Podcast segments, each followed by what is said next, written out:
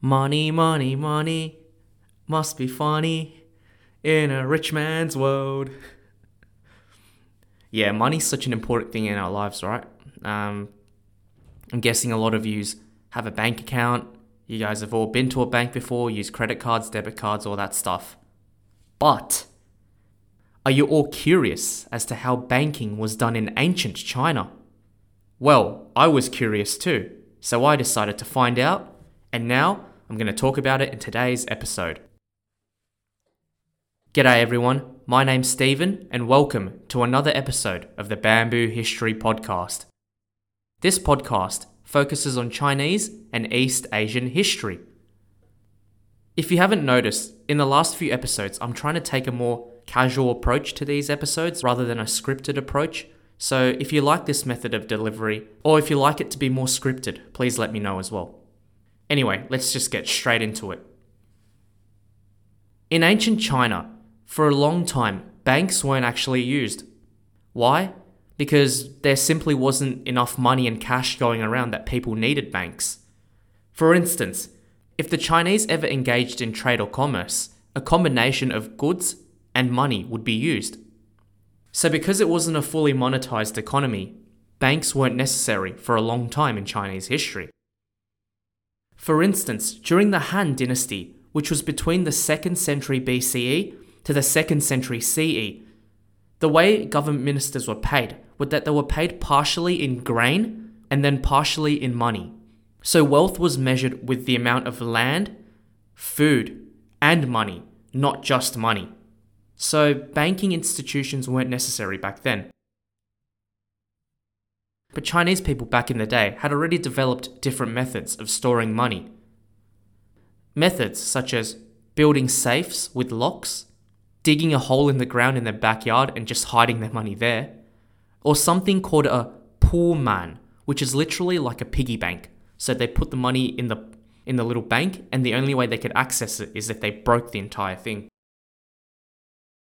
I'm guessing in other ancient civilizations back in those days, they probably would have used similar methods of storing money like those ones I've just mentioned as well. But over time, trade and commerce grew and grew and grew, and larger and larger business deals were being made. This meant there were greater exchanges of goods, and clearly, money would become more and more important. I mean, if you think about it, if you're trading huge amounts of goods, it'd just be a pain in the ass to lug that all around just to do your deals when it'd be a lot easier just to carry, you know, a little bag of coins, for instance. A really interesting thing I discovered was that during the Northern and Southern dynasties period in China, between the 5th and 6th centuries CE, some this is interesting. Temples were actually one of the first institutions that would take money from other people to be stored. This is also known as Siyuan Jingrong or Buddhist temple economy, and it was heavily influenced from India, where Buddhism came from. How it worked was that Buddhist temples weren't just spiritual and religious institutions, they were also economic institutions. Rich people would deposit their money in these temples, and in exchange, they'd receive a receipt of the amount of money they had put into the temple so they can redeem it later on. This is quite fascinating. I actually never knew that temples were probably one of the first banks that were being used in history. But in terms of, let's say, actual banking institutions, the first one that comes to mind is the Guifang, G U I F A N G, that was developed during the Tang Dynasty. The Tang Dynasty, which was from the 7th to the 10th centuries. So you all must be wondering, what is a Guifang? Well, a guifang was a type of house that was situated in major cities, normally around markets or areas where a lot of business was being done. Instead of just carrying around your goods all the time and trading with other people, which could become a hassle if you had a lot of things, you could deposit your money or your assets or your goods into the guifang. And then in exchange, you'd receive like a receipt of some sort with the amount of things that you had deposited. Then, if you needed to access it later on, you could go to the Gui Fang to retrieve your items or your money. It's, I mean, it's sort of like a bank, but it sort of isn't at the same time because you're not being charged interest that you're putting into the Gui Fang. Rather, you just you just need to pay a fee to store your things there. It's more kind of like a storage unit. But conversely, it did have some basic functions like a bank. You could deposit your money there. You could borrow money by putting something valuable of yours as security. And you could also transfer money and goods to other parties through the Gui Fang. But over time, however, this would be a hassle if it was involving business done in other places like other cities. Gui Fang were only situated in marketplaces in one city. So to solve this, around the 800s, the Tang dynasty developed something called a flying cash or fei qian in Chinese. How the fei qian worked was you deposited X amount of things into the Gui Fang, then you'd be given a piece of paper like a note telling you the amount of things you had. You can then go to somewhere else in another city to collect the item equal to the value of whatever was stated on that note that you received. So that was convenient because you didn't have to travel long distances carrying mountains of cash or mountains of goods. You simply just had to rock up with a note, a little piece of paper, to redeem whatever you wanted. And no, flying cash, Fei Qian couldn't actually fly. Although, although I wish it did. Imagine flying cash, like, wee, little bird. uh, anyway. After the Tang dynasty came the Song dynasty, and during the Song dynasty, some, something important was invented. The first ever banknote in history was invented during the Song dynasty. This banknote was known as Jiaozi and it was invented because prior to that, people were using metal coins, which were really heavy. So they thought, instead of using metal coins, why don't we just use paper as money instead? Yeah, this was pretty cool because on the banknote, it would tell you the places where it was illegible, and it could also tell you how much it was worth. The jiaozi wasn't purely a banknote that we see nowadays. It was kind of like a promissory note. You could exchange the note for a certain amount of coins, and you'd use the coins, obviously, to do your business or make your purchases. So this became an issue after a while because these paper notes were so easy to issue and to print out. I mean, it's literally just a piece of paper. So you could just get a piece of paper and print out as many as you want. You know, it's just paper as opposed to bronze coins or gold and silver ingots. To make it worse, the government actually didn't regulate this printing as well, and anyone could print out this sort of money which meant a lot of individual people, like merchants, were printing out their own money without the governments even knowing. To make it worse, the government were also not backing up this money with enough coins, which meant printing out all this paper money and not having the backing of coins or actual items of value meant that it created lots of inflation, and eventually they stopped using it by the 13th century. In the eras that followed, in the Yuan and the Ming dynasties, the same problem emerged, where they tried to issue banknotes, but because they weren't regulating the printing, inflation happened and they had to stop using it. One example being the Da Ming Bao Chao during the Ming dynasty. But during the Ming dynasty, something else popped up, and this is probably the predecessor to our modern banks.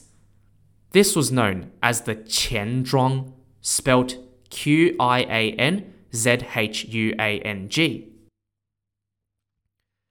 The Qianzhuang had three main purposes. The first purpose was to exchange money. Because back in the day, during the Ming Dynasty, different types of money were being used gold ingots, silver ingots, paper currency, and bronze coins. Each of these types of money didn't have a set value on them so for example, if I wanted to trade with someone and and you know, I had a hundred bronze coins. I wanted to trade someone in another city, but his item was worth two gold ingots. How was I going to make this trade? How many bronze coins equaled an ingot? These problems made trading and doing business hard during the Ming Dynasty. So, one of the first functions of the Qianzhuang was to do currency exchange, whereby they would set the value of how much bronze coins would equal an ingot, and so on and so forth. So what I could do is I could go to a qianzhuang with my bronze coins, trade the coins for an ingot or ingots, and then go do my business with the person who only who only accepted ingots. The second and third purposes of the qianzhuang was that you can deposit your money there with a fee and low interest, or you can get a loan from the qianzhuang as well with a higher interest, obviously. The qianzhuang were not government institutions, however, they were more like private institutions, and they were really small scale, as in, they were small private banks in local areas and they didn't have any other branches in other cities or towns. So, a problem with qianzhuang was you couldn't take money or a banknote from your local qianzhuang and go to a qianzhuang of another city because they weren't the same. And hence, you couldn't redeem any coins or other currency if you wanted to go to other cities. In other words, there was no compatibility. This would be a problem if you wanted to go to another city or another town to conduct business with a banknote from your own qianzhuang. So the lack of compatibility of banknotes would become a problem. And it was during the Qing dynasty that another institution emerged alongside qianzhuang, and that was a piao hao. Piao hao spelt P I A O H A O. Piao emerged during the Qing dynasty, which was China's last imperial dynasty that went from the 17th to the early 20th century.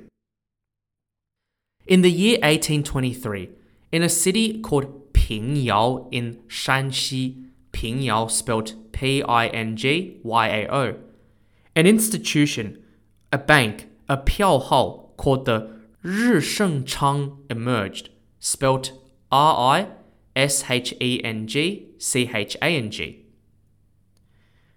The Piao Chang was created because merchants constantly needed to carry large amounts of silver to other places to do business.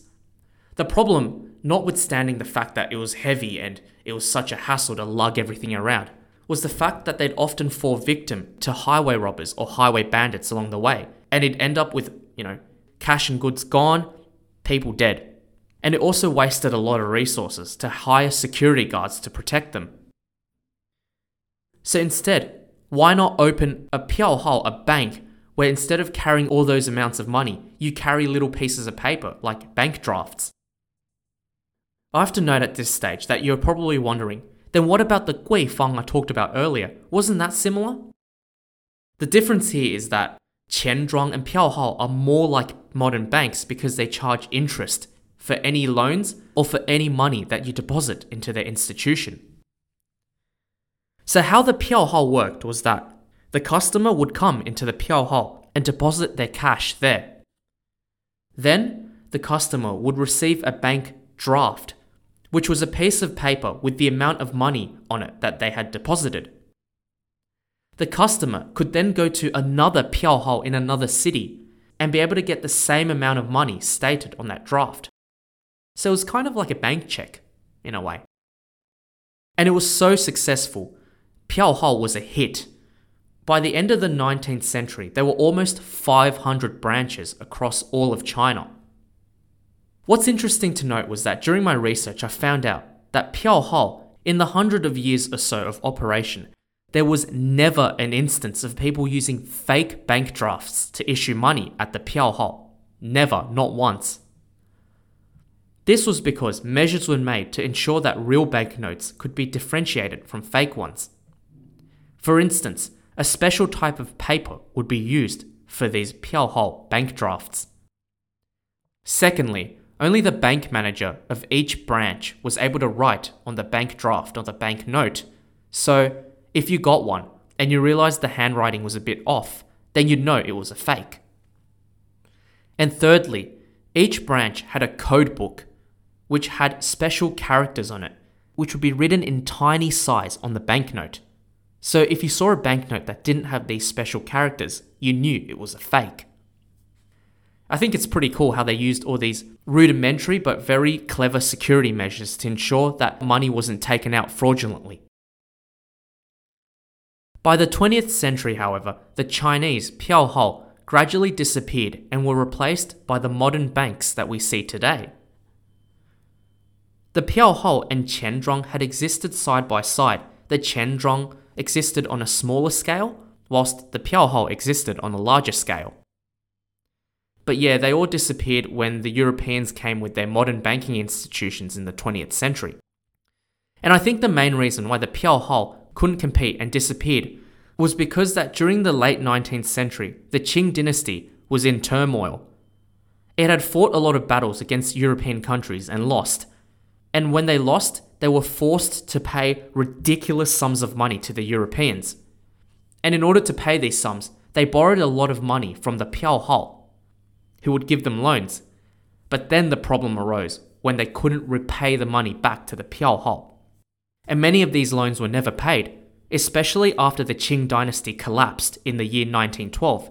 Hence, the Piaohao didn't have any money to sustain their business, and as a result, they went bust. So, yeah, that's it.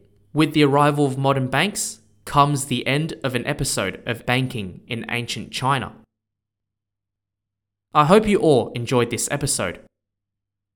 I think a key takeaway here is that money, money, money must be funny in a rich man's world. uh, I thought this was a fun episode because it really showed you how important money is in, is in China throughout the ages.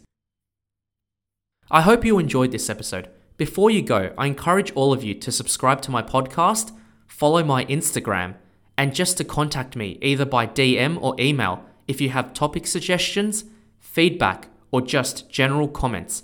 I'll put my details in the description box below. Lastly, if you want to support my channel, if you want to support my podcast further, I encourage all of you to make a monetary donation to me by depositing money into my Qianzhuang and Piaohao. I'll put my dis. Actually, that that was such a bad joke. I'm not accepting donations at the moment, but maybe in the future I will. okay, uh, that is a cue for me to go.